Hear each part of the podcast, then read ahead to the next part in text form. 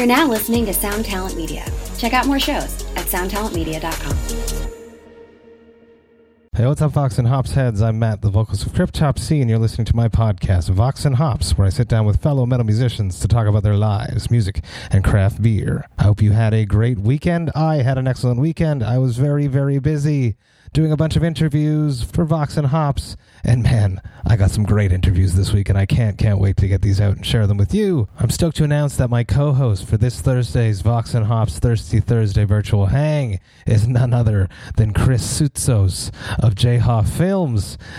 Chris is one of the funniest people that I know. He's all about the metal. He loves to drink beer. It's going to be a good time, people. Super stoked to have him with us, and you should be too. If you'd like to join the Vox and Hops Thirsty Thursday virtual gang this coming Thursday at 8 p.m. Eastern Standard Time, you need to be invited or you need to be vetted by someone that's already a part of the gang. This group is now private.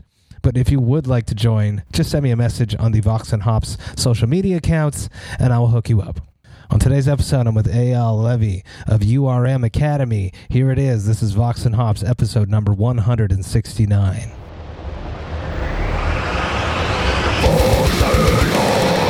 I warn you, what you are about to hear is very disturbing indeed. Hey, what's up, everyone? Today I'm with Eyal Levi of URM Academy. He is formerly of Dååth. He is a metal producer. He has Riff Hard going as well. He has two podcasts. How he had the time to meet up with me and have a chat, I don't know, but I really, really appreciate it. How are you doing, Eyal? I'm doing great, man. Thank you for having me. It's a it's an honor. It's a pleasure uh, to speak to fellow podcasters, fellow uh, metal hustlers, as I like to think of myself, trying to do the best that we can in these crazy times. Uh, how did you? We were actually speaking about doing this right as COVID was just erupting and going crazy, and then Yep. we both got busy with other shit. But now here we are, three almost four months later, finally having a chat. So how did you deal? And cope with everything that is COVID. How did you handle social isolation? Uh, not that different than my normal life. So I'm I'm pretty socially isolated anyway. So it's uh, honestly, I kind of wanted a break from travel because for Nail the Mix, we travel every single month. I think I travel more than I did in the band, and I couldn't see how I could get a break. Like it just there's no way. Like it just keeps going month after month after month. So COVID happened. We had to stop traveling. So, you know, not the best reason, but I got my break. Did you get to rest truly, or did you just find yourself occupying those hours that would have been spent waiting and commuting or traveling into new projects? I would say I'm working harder now, uh, more productive hours, but the main difference is that uh, I've been able to focus on myself, uh, like my health and things like that, that were previously neglected. So, yeah, I'd say that that became a project.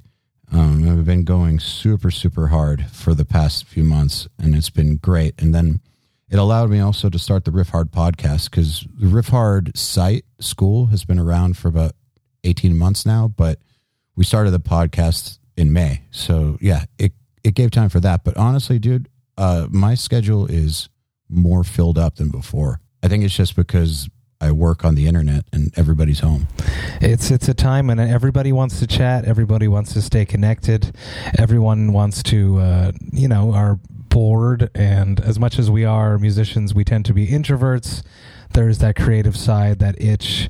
We have to be extroverts slightly sometimes you know a part of our personality has to be extroverted and uh, that's where communicating through the internet has actually been a blessing in disguise uh, throughout all this covid garbage Yeah, the, that extroverted thing, I think that th- musicians should learn how to do it, even if it doesn't come naturally.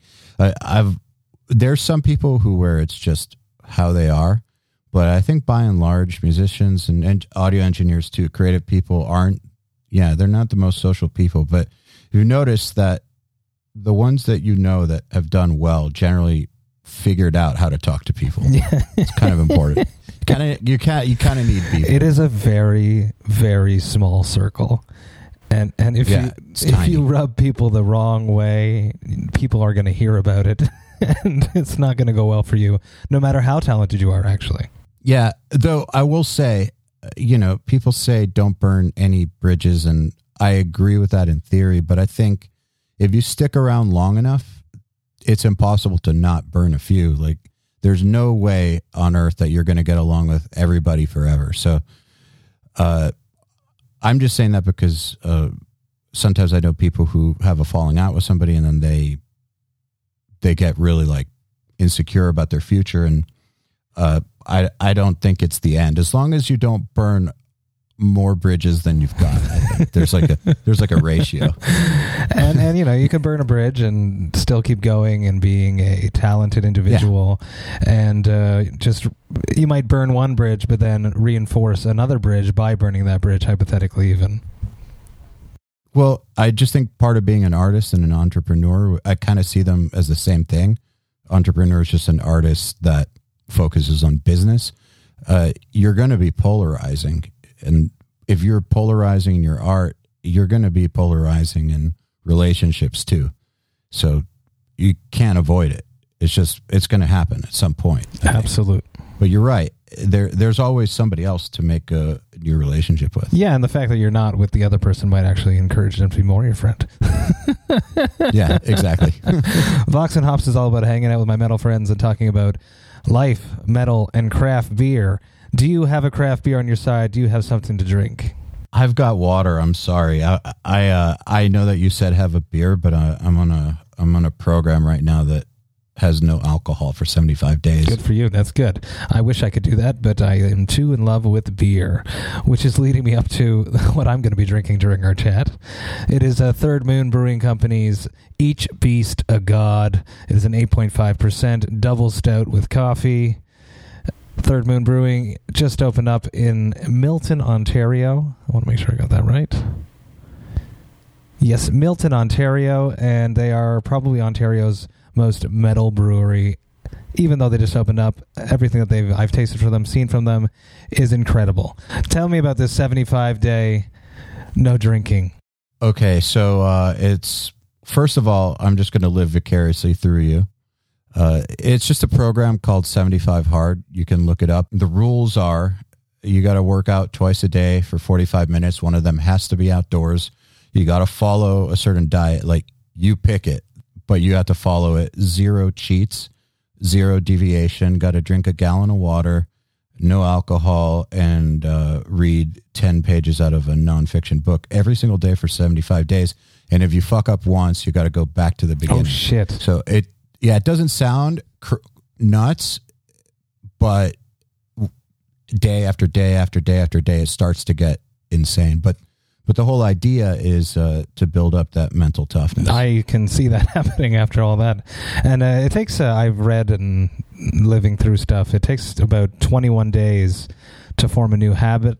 So, so how many days are you into this now? the 21 days thing um, is accurate, but that's uh, that's like the first stages of forming a habit. The actual uh, to where it's like in your muscle memory is more like 66 days. Oh shit! Okay. apparently. Yeah. So, like, 21 days is where it starts to become something that you're used to and just doing, but you can still get knocked off. Like, say that you you decide that you're not going to smoke cigarettes or something. You go 21 days, like you might start to feel a little bit better or whatever. You want to add an exercise habit, you do it for 21 days. You might start to get into it, but if you get derailed by anything, it's not strong enough to keep you there. So yeah, 66 days. I'm uh, 2 weeks in right now. Good for you. Good for you. Keep it up. Keep it up. As I enjoy this piece Hey, man. to God. I'm sorry. Just tell me what it tastes like. It poured out dark and ominous like our souls. Yeah, dude, it looks great. It smells coffee on the nose with some booze. Mm. Ooh, it's got a bitter bite, but not too much. A sweet coffee, boozy but not too boozy. Exactly what you would like a nice, strong coffee stout to be. Uh, once again, Third Moon Brewing people, if you can get some in Ontario, do it. I uh, strongly suggest that. Let's dive into your youth when you're growing up in your parents' or guardian's house? What music was playing on the radio? When you were not in control of the music, what music did your parents or guardians listen to? Usually orchestral music and the Beatles, I guess. Yeah. Orchestral music and the Beatles. That's because I heard your, your dad was a conductor. Yeah. Yeah. I, I wasn't allowed to listen to rock or metal or anything like that. There was none of that. I actually had to sneak it when I was uh, 12 and 13. I want to hear that story. How, how did you get it into the house? A, how did you get your hands on it? How did you get it into the house? And where did you listen to it? My grandmother bought it for me. She didn't give a fuck. Uh, she, my grandmother had like had seen like Black Sabbath and Led Zeppelin, The Doors, and all those bands, and she was into that stuff.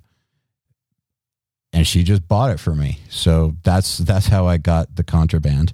And yeah, I would just listen to it at night when he was asleep, when my parents were asleep. Yeah. It was against the rules. Was there ever this moment that he found it and he Yes. and did he just lose his shit? I wouldn't say he lost his shit. I don't want to paint him in a bad light, but it was definitely stuff like, I do not want you listening to this, Eyal. Uh, you should not be listening to this garbage. Like, you know, uh, he would take the CDs. He will, he, he would probably deny it now or start laughing now. Like, I don't think he could envision himself being that way, but I think things were different back then. Has he has he opened up to metal music over the Well, yeah. years with everything that you're involved with? That and also, I mean, he made a record with Yngwie, so like I think that in like '97 or '96, that kind of popped the cherry a little bit. Uh, and yeah, I mean, after I had done it for long enough, how what's he gonna do, right? Exactly. And and the more you push a kid in one direction, of course they're going to rebel in the other direction. Yeah, i- i- I've wondered if this metal thing was a rebellion thing or not. It, it didn't feel like it. I just liked it. I just got drawn to it. I think like everybody else. I, I mean, you didn't start listening to it because of something external, right? You just got drawn to it. It just happens, yeah. You know, it's, Yeah. it's something that just happens, like with most art. Yeah, it just scratches some itch. So maybe like if I was a psychiatrist or something going back in time, maybe there's like some subconscious rebellion going on that took place, but it didn't feel like it then. It doesn't feel like it now. I just I'm just drawn to dark art basically. Was there a going to see it the first time? Was it was it? It must have been harder to to sneak out and go see a concert versus just listening to it. Do you remember your first metal concert that you went to? Yeah, interestingly enough, I was allowed to go to a decent amount of those, which is weird. Makes no sense, but yeah, it was Megadeth Countdown to Extinction tour. And I think that the only reason that I was allowed to go to that was because my dad was friends with the manager of that theater Okay, okay, okay. and uh, his daughter was in my class and so we i went through her to get the tickets through her dad and since it was at like some it was like a really fancy theater i guess uh, my parents didn't think that anything bad was going to happen however however about a year later we were on vacation in florida in fort lauderdale and i got out of the elevator and rob halford was there and so was Scott Ian and Holy I shit! Anthrax and Fight were on tour together and we're staying in my hotel. It was it was fucking crazy. I was like 14 years old. It was like it was nuts. And so I went up to them and started talking to them at some point. I like worked up the balls. And then the Anthrax dudes invited me to go to the show with them. Like Scott Ian and uh, Danny Spitz, I believe, were I'm just trying to remember this. It was so long ago that yeah, they told me they would drive me in the van. I could hang out backstage the whole time, uh, come back to the hotel in the van, and I'd be their guest. And my parents didn't let me go. Oh, yeah, that was cr- no, that was crushing. and this is you know pre-internet everything. Oh yeah, you that only was like '94. seen like their images maybe on MTV probably. Yes, and then here they are in the flesh in front of you, and you could live this perfect night.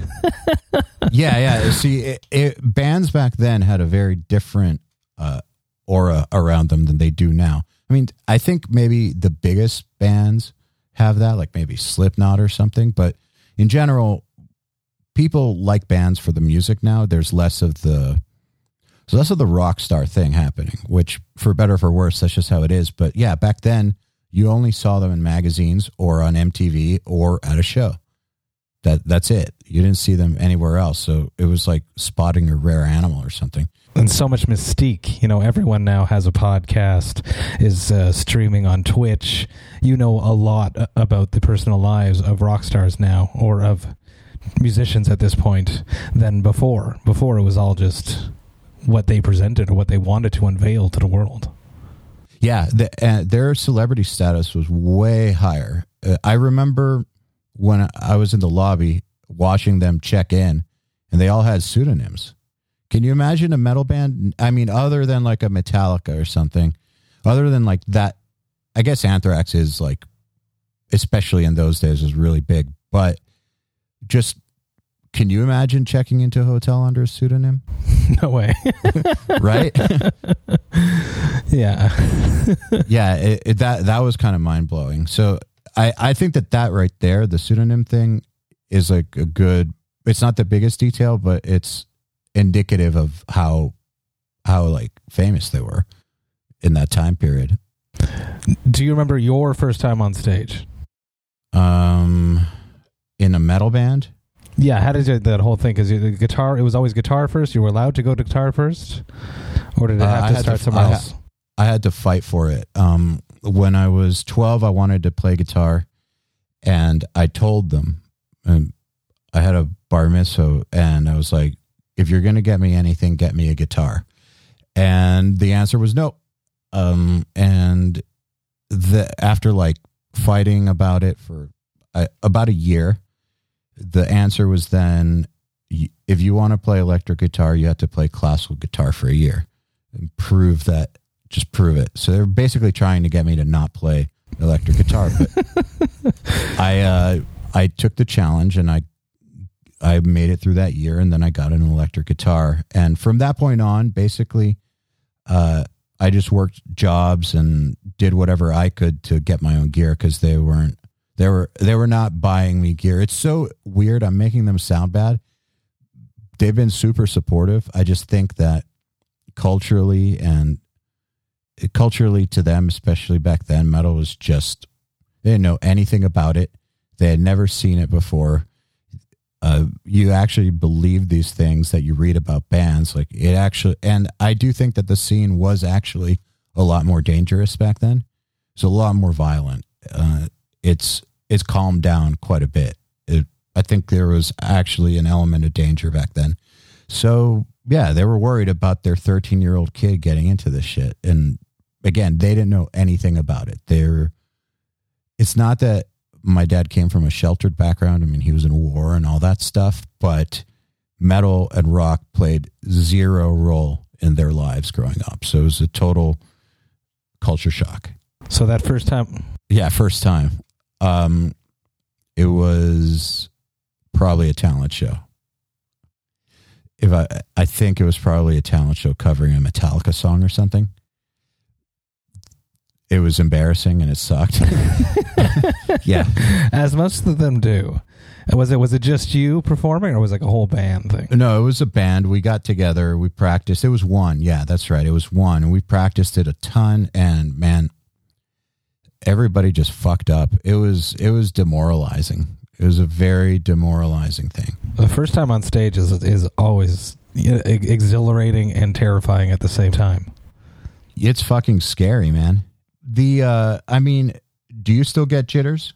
I do especially like on big gigs like a festival gig and and uh, I've said it a few times on the podcast that I feel like w- if we get to the point we have no more jitters, no more anything before stepping up there, maybe it's time to reevaluate something. I agree. I agree. I think, but there's a difference between jitters and fear, right? Yeah. Yeah. Yeah so I think what I was feeling when I first started was fear more than anything, like profound fear. Like eh, then, uh, you know, obviously as I got older, I don't think the jitters ever totally went away, but it wasn't fear. So at one point, it turned into a let's fucking do this kind of jitters, I'm sure you, you know the feeling. The One hundred percent. Is that when you were out touring with Dååth?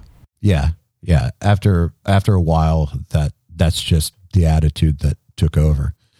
I I would stress out sometimes, like before a big tour, like if we hadn't toured for like six weeks or two months or something. Um, that felt like a really long time, and yeah, I, I have like one or two nights of stress, but no real fear after that. What what came first, becoming a producer or becoming a touring musician? They happened. They kind of coincided. the uh, The idea was to be a musician. So, in order to be a musician, you have to record. You have to have a recording, right? Back then, there was there wasn't the same kind of opportunity that there is now to get awesome recordings on the cheap. So I went to some studios around Boston where I was going to school and I priced out doing a record properly and it was like forty thousand dollars. Jesus, yeah. And I was like nineteen or twenty.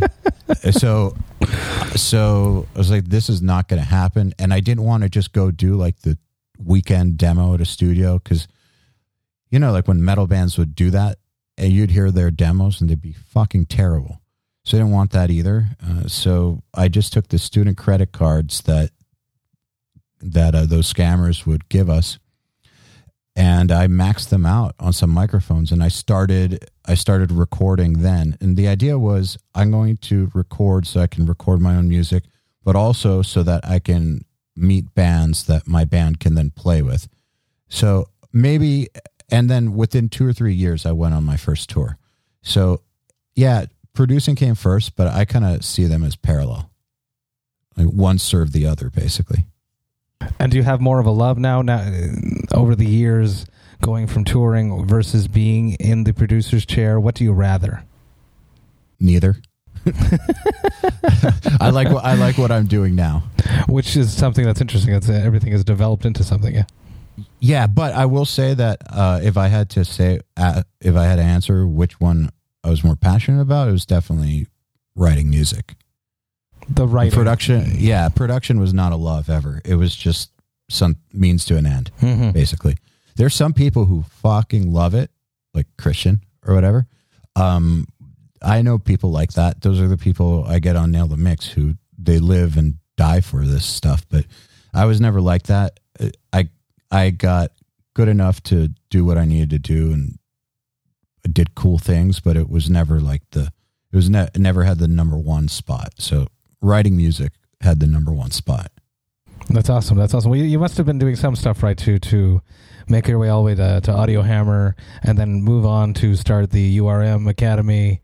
It's uh, I, I love how you have turned everything into a business. You've turned your passion for music as an artist into a business, and you said earlier that being a businessman is a bit like being an artist. So so let's touch on all that. Let's touch on how you have monetized this career that you've created.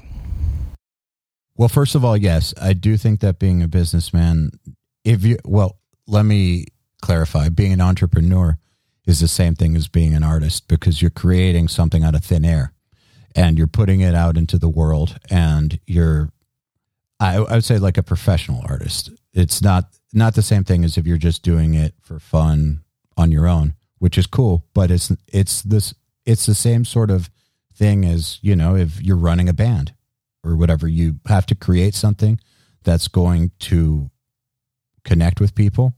Uh, it has to be, it has to stand out. It has to basically fill a gap that they didn't know that was there. The same thing as music. And uh, it has to engage them and they have to be willing to pay for it. Like all that shit's the same. And creating things out of thin air take the same kind of, whether you're creating a business product or a song, it's a similar sort of spark. So that that's why I think that they're kind of the same. Um, I think they take a similar sort of temperament. But as far as monetizing goes, the I mean, there's a lot of streams going on, so it's like I could probably talk for several hours about that. But what specifically do you want to know about? I'm interested about at what point when you guys when you started URM, Uh, was it an, immediately something that you were going to monetize, or was something that you wanted to create to get out there to connect with people, and then at a certain point you decided to take it to the next level for monetizing it? I uh, so in my view, monetizing and connecting with people go hand in hand. It's the monetization is a gauge for how much you're connecting with people. I mean it it's not it it's not like uh, the be all end all at all. It's not about that, but it's one of the most solid ways that you can that you can know if you're making any sort of impact, right? Because what what other methods do you have like likes on social media that so there's that and then also I've always seen it going together because if you're not generating money you're not going to be able to keep doing the thing you want to do. So to me, they they've always gone hand in hand. The money allows you to do the thing and keep going and make it better and not have to do other things. Um, so yeah, it was it was going to be monetized from the from the get go. Uh, I am an extremist. I don't like. I don't have hobbies. Um, everything I do, I go all the way with. So I couldn't imagine just doing it, just you know, just doing it and not having a plan for it to get big or something. But you must have gone through a bunch of other stages before that to get to this mindset. Yeah. So um, it started with uh, I always felt like I wanted to do something bigger than I was doing. Um, it felt like the band was not enough. I felt like production was not enough. And I'm not, this is not me talking down at all on anybody who does that. I think everybody needs to do what what they're called to do basically. And if you're called to make music, that's what you should do. But in my mind there was always something else that I was I felt like I was designed to do. Um, something that kind of like pulled together a bunch of different disciplines and made some sort of different kind of impact. Um, and so it was actually starting to drive me crazy. Uh, like towards the end of the band, and when I went to Audiohammer, it was like, this is all cool, but this this isn't right. And I started to think forward, like, what if I'm 50 years old and still doing this? And it's like, no, the, hell no, that that's not the future I want. And so just started thinking and thinking, how am I going to do this? How, what am I going to do? What am I going to do? And then my best friend started working for a company called CreativeLive, and he started basically the they're they're let me backtrack. They're a, an online education company. Started working there in like 2012, 2013. They did mainly photography classes, business classes. They didn't have audio. And he convinced them, I helped him build a pitch to convince them to start an audio channel. He didn't know any other producers. So I did his first class for him on CreativeLive. I didn't want to do it. I didn't realize at the time that that's what that that was the thing I was looking for. I actually thought it was fucking lame, and only did it because he was my friend. Uh, yeah, it was on a on a piece of software that I'd never used before. It was EZdrummer, which I think is really good, and I love Toontrack, but I had never used it before. I didn't want to go teach shit on the internet. Like I was, I thought it was embarrassing. But he was such a good friend that I did it anyways. And as it happens, it was really fucking cool. I really dug making the course. I dug teaching it. I dug every single thing about it. It involved travel. Like I got flown there. Like it was, I always wanted a career that involved travel. And so it was like, hmm, this, and the response that I got was incredible. And I didn't have to try for it. I always felt in Dååth that we were swimming against the current. Like no matter what we did, it was just not enough. And some bands, they just connect with people. You can't control that. And but I knew what it was like to not connect with people. Uh, and then this just connected right away. So I started doing more creative lives, and they just started crushing it. And he brought other producers on that were way better and way more famous than me and my classes crushed all of theirs. Like, and so it's like, you know what? Maybe this is, maybe this is like some data of that on a direction I need to go in because this is actually working better than anything else I'm doing. So I asked CreativeLive to hire me And I, I asked my friend if they would hire me, and he told me he wasn't even going to float the question to them. Like, absolutely hell no. I was like, come on, man. Oh, Th- shit. Think think about what we could do if me and you were working together. Like, think about what you've done with just me advising you. We could like make this a serious thing. He was like, yeah, but they're never going to hire you, so it's not going to happen. Like, all right, I'm going to do it on my own then. So that's that's basically where it came from. They that wasn't going to happen, and I knew that it was a great idea, and so I made my own version, basically. That's amazing. And it really stems back to producers. I know Donaldson, Chris Donaldson from Cryptopsy and The Grid loves to meet up and chat with fellow producers. So so Yes. anyone that's that's learning how to produce, it's not like you can go take a guitar lesson. You just go on tour, you go watch like a show and you see someone finally play that riff that you've been trying to decipher in your ear just by listening to it and you're like, "Oh, that's how he does it." When it comes to produ- producing, it's it's very behind the the curtain up until recently, you know, the, the producers were keeping all their cards close to their because they wanted to be the guy that had the sound, right? Yeah. So, yes, you're correct. It, they were kind of treated it as if they were illusionists or something, like the same sort of vibe, like a David Copperfield would have about his magic tricks. They had that sort of vibe about it. However, I maintain, and this is what I tell producers that are weird about coming on, is that your moves don't matter. All that matters is your brain and your ears. Uh, Every, they know as well as I know that every single production, every single mix is a collection of thousands of micro decisions, and nobody's going to be able to clone that because that's that comes from your sensibilities and your tastes. So you can show people everything, every single move that you make, and they're not going to be able to recreate what you do. It doesn't matter if they copy the settings, they're not going to be able to because they're not going to understand exactly how you heard it and understood it.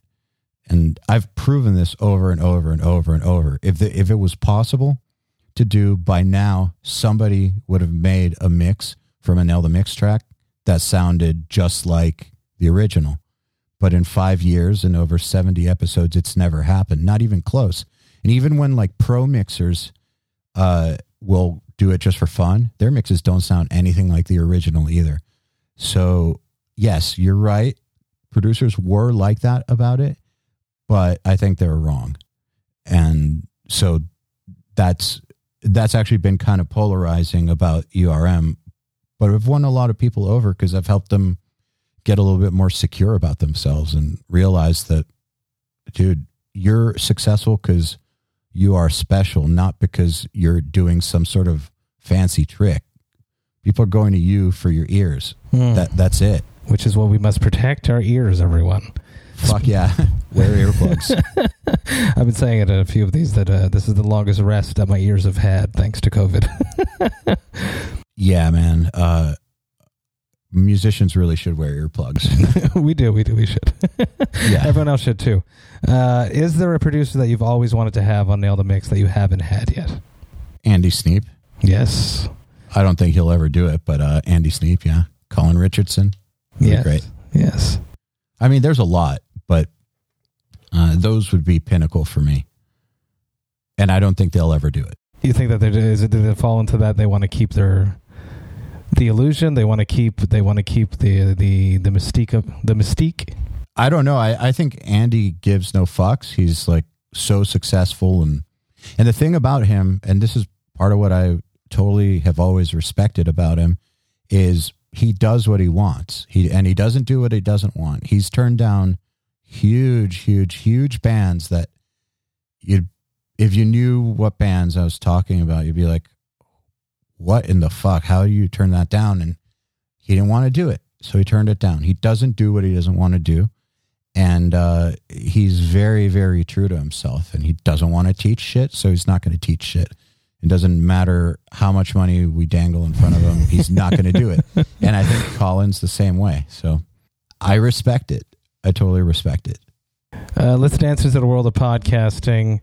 Uh, how did you get into all this? Uh, is podcasting something that you always enjoyed? Did you listen to podcasts beforehand?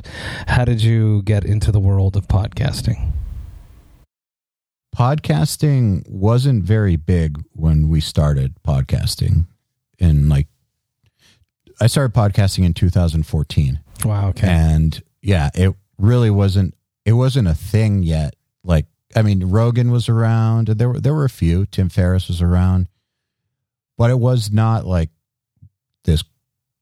I'd say cultural phenomenon like it is now. It's I think it's changed the way that people think um, in a big big way, and it it's made intellectualism cool. It I think it's had a profound impact. But back then, no, people were like, "What is this lame wannabe radio shit?"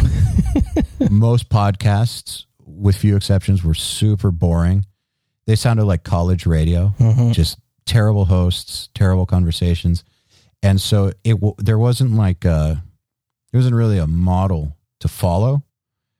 I just felt like I'm good at conversation and I'm good at getting people to talk. Like I always have felt that way, and I felt like if I could have conversations with people that I thought were doing great stuff, that it would be engaging and uh, and I love doing it. So it seemed like a really, it seemed like a great way to help people get to know us at URM uh, by getting into our brains once a week, and yeah, and it worked. So, but it, it's hard. It's hard to think back to those days, man, because podcasting was so not what it is now. Is is such it was such a like rare thing back then and also, you know, nobody back then was talking about this kind of stuff that that we talked about. And so I felt like there was this major like you said, back then, especially producers held everything close to their chest. You couldn't just go get production lessons, especially in metal. And there this shit was not out there. I just felt like it needed to be out there. I know that some people disagree with me, but the way I see it is we're making history, right? This is art history.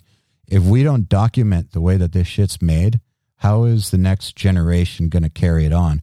And I've said that to people and they think I'm making that up, but I'm not. Like for real, every other art form, pretty much, except for like some folk art, has, you know, you can learn it in institutions, it's passed on. You can learn shit, music from the 1600s now and play it exactly like they did then. You can buy period instruments, you can do you can learn classical stuff, classical art, classical music. But for this style of music that we love and is a real thing to so many people, there's no documented record of how it's made. Mm-hmm. So I that didn't sit right with me at all. Especially around 2010, 2011 when I felt like metal was going in a weird weird as shit direction. And super uber polished productions yeah, everything was starting to sound super plastic. Like scene bands were like the biggest thing on earth. Cool metal was, I mean, there were some cool bands like Gojira and stuff, but by and large, things were in a really weird spot. And I felt like somebody needed to help the next generation not fuck it up worse, basically. like, so, yeah. What What are some of the biggest challenges when it comes to managing all of the things that you do? Uh, prioritizing, mm-hmm. I think, is the biggest challenge because there's so many tasks that you can get wrapped up in things that don't move the needle just because they have to get done.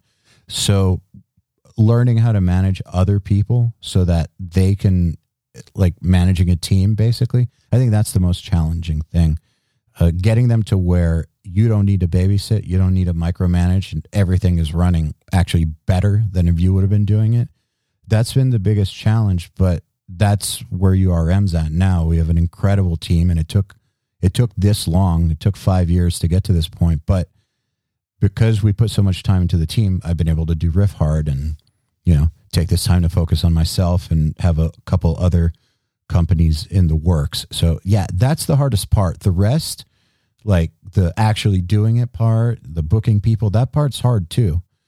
But to me, that's the part that comes naturally, like the thinking big and making shit happen. That's I've always done that kind of stuff. The managing a team part, that's the part that did not come naturally. And I'm it was not good at that. Totally imagine having issues with that. I am a bit of a control freak when it comes to Vox and Hops. I'm not in charge of Cryptopsy, so so it, the, the full responsibility doesn't lie on my shoulders. Whereas Vox and Hops, I'm in control of everything. So I can imagine that finding people that fit it, your you know into your schema of of what a good URM person would be must have been difficult. I mean, it's very similar to finding good band members. Exactly. You know, you have to you have to weigh how good are they at technical things versus how do they sound versus can I handle hanging out with them versus how do they rub people the wrong way versus do they have any habits that are going to fuck this up? That's right. How, know, how, many, how many bridges have they burnt? yeah, exactly. There's all this shit when you're finding band members that you need to take in a professional band that you need to take into consideration. And so I kind of see it that way. Also, though, I think being a producer or an artist, uh, you kind of have to manage teams, but there's an element of it to where you have to be a little narcissistic too, because because that's kind of the nature of art. And so there's a little bit of an incompatibility between an alpha musician and someone that runs a business team. So I kind of had to retrain myself a little bit. You, you know, like you can be a control freak when you're running a band and it can work. It's a lot more difficult to be that way when you're running a business, in my opinion. So, yeah, I have trained myself to not be one. It's been very hard, but very, very, very, very good thing to do. Uh, how do you turn it off? How do you turn off your your your idea brain, your hustle brain? How do you turn it off? Don't turn it off. You mean like how do I turn off? Uh, like, do you mean how do I relax at night or something? Or do you Exac- mean exactly. How do I how do I not micromanage people? Um, no, we can co- let's cover the micromanage and then the the second, the first one afterwards. Okay, so the how to not micromanage make is now I think it's simple. You have to set the standards and make sure that everybody understands them and then help them get there. And if you help them get there and you don't tolerate anything below the standard, eventually they're just going to be operating at that level. That's all there is to it. I mean, it, in in practice, it's a lot more difficult than it sounds, but it really is that simple. And usually, when people micromanage shit, it's because they don't trust the people that are working for them or with them, and uh, they haven't communicated what's expected properly. So, so it's like this negative feedback loop where the people working for them are fucking up, but they're not communicating how it needs to be better, and so they don't trust them and then they communicate with them less because they don't trust them. And then people are even more off target and it doesn't work. So you have to find a way to build trust for the pe- with the people that you're working with. You have to find a way to trust them. And uh and you have to make sure that you're communicating the standard properly. Um as far as relaxing at night man that's hard. The idea brain i don't think ever ever shuts off. Um i have to i have to do a lot of stuff to calm down. I have to exercise a lot sauna like meditate. I have like a three hour routine at night. Wow. otherwise i'm not going to sleep just, basically. just going through the checklist in your mind. it doesn't stop. Um, I had insomnia really, really bad for many, many years because I didn't understand how to shut it down. I up until like two or three years ago, it was uh, really messing up my life. The older you get, the more insomnia fucks you up. So um, I decided I was going to fix it, and the what I have to do to fix it is to tire myself out so much that I don't have the energy to uh, to basically I, I call it the hamster wheel. Exactly. Yeah. Yeah. That's hundred percent. I I totally feel it, and it's as if your like, body's vibrating. Is, Oh, yeah, yeah. is the vibe that I get whenever I had a night like that.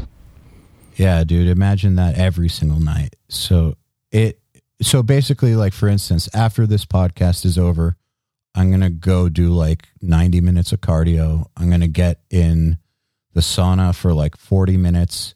And I'm going to meditate for like 20 minutes and uh, then read. And maybe within 3 hours, I'll be ready to go to sleep. Wow. If I don't do that, I guarantee you I'll be up till 6 or 7. Wow. Uh, one last question. You're very uh, meticulous and uh, organized, so I doubt this happens to you very often, especially not now because you're on your 75 day challenge. But what is your hangover cure when you are hungover? Pedialyte. Absolutely Pedialyte. Saw that in a Pantera video, I believe. I think, or was it uh, maybe in a in an interview? But Dimebag was talking about Pedialyte, and I was like, all right, if that's what that's what resuscitates Pantera, then Pedialyte. And yeah, dude, Pedialyte is a godsend. I use that daily after working out too. That I I think that Pedialyte and caffeine and sleep. Caffeine doesn't mix with the sleep, but uh yeah. Pedialyte and caffeine. What about you? I suffered in silence. I have two young children. So so I wake up and I do my exercise that I do every day. And Mm-hmm. What I, do you do? Oh, I'm I got a routine. I work out six six days a week. Try- you- Nice. You, got to fight the hops. You know, it's it's a losing battle, but it's something I'm still trying to do. and suffer in silence because the kids didn't drink the beers. I did. Fair enough, but I mean, what about when you're on tour or something? I get to sleep more, so I I don't get Ah, okay. okay, that that makes sense. So so your hang normally I hear hangovers get worse as you get older and that's certainly been true for me. Is that true for you? It is 100% true for me, too. Uh, it used to be finished 5 o'clock, I'd be okay. Now, if it was a real interesting night that turned into a interesting early morning, I feel it the next day, even sometimes. So you mean by 5 a.m. you'd be fine No, no, normally I would be like hungover, and then by 5 p.m. I would be okay. the next day? Exactly. But now, normally, Okay. it, it lingers into the next day sometimes if I, Oh, okay. if I went a bit too far. Yes, same. uh, so I'm I'm kind of afraid of going too far now because of that. Because the the hangovers are devastating. Uh, they did. I mean, they always sucked, but now they're devastating. So, uh, I try to I try to. I said I'm an extremist and I don't do things halfway or whatever. But when I drink, that I actually do try to do in moderation, like two, maybe three. Three is pushing it for me, but so usually like two. And then I know that I'm okay. But once I start pushing it, man, it's it's just gonna destroy me. So so yeah. But if that happens, Pedialyte. And you Red have Bull. so much to do. You're so busy, and everything is scheduled. I know what it's like, so I can only imagine what it's like for you. And and you can't let these other projects suffer because you're a little bit hungover.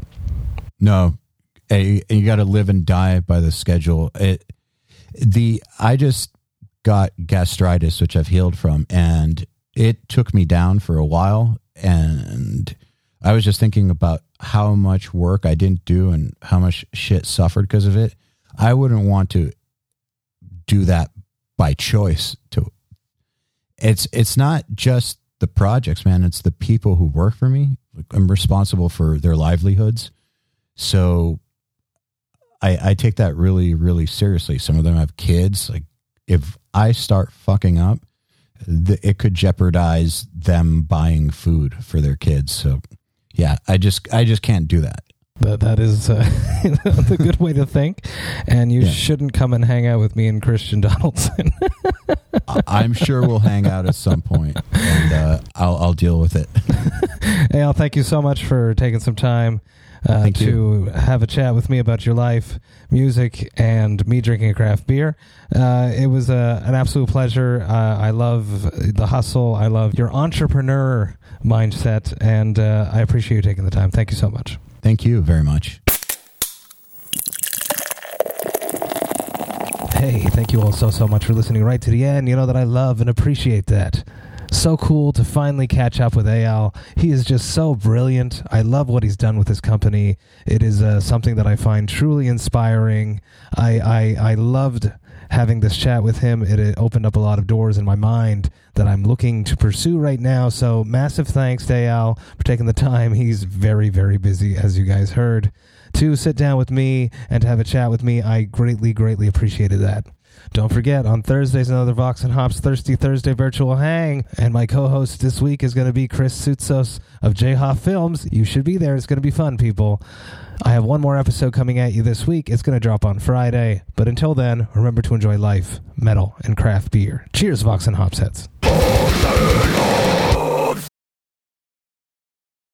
Hello out there. Yes, hello out there, everyone. I'm Hal Schwartz. And I'm Flynn McLean. Together, we host None But the Brave, a podcast dedicated to the music and career of Bruce Springsteen. Bruce and E Street Band are on tour right now for the first time in six years, and we're taking a detailed look at what's happening on stage in our bi weekly episodes. We've also been recently joined by some very exciting guests, including rock journalist Warren Zanes and Steven Hyden, Backstreet's magazine founder Charles Cross, and Barstool's Kirk Minihane. If you're a diehard Springsteen fan, this is the show for you. So please subscribe to None But the Brave on your favorite podcasting platform, and we hope to see you further on up the road. Thank you so much. We'll be seeing you.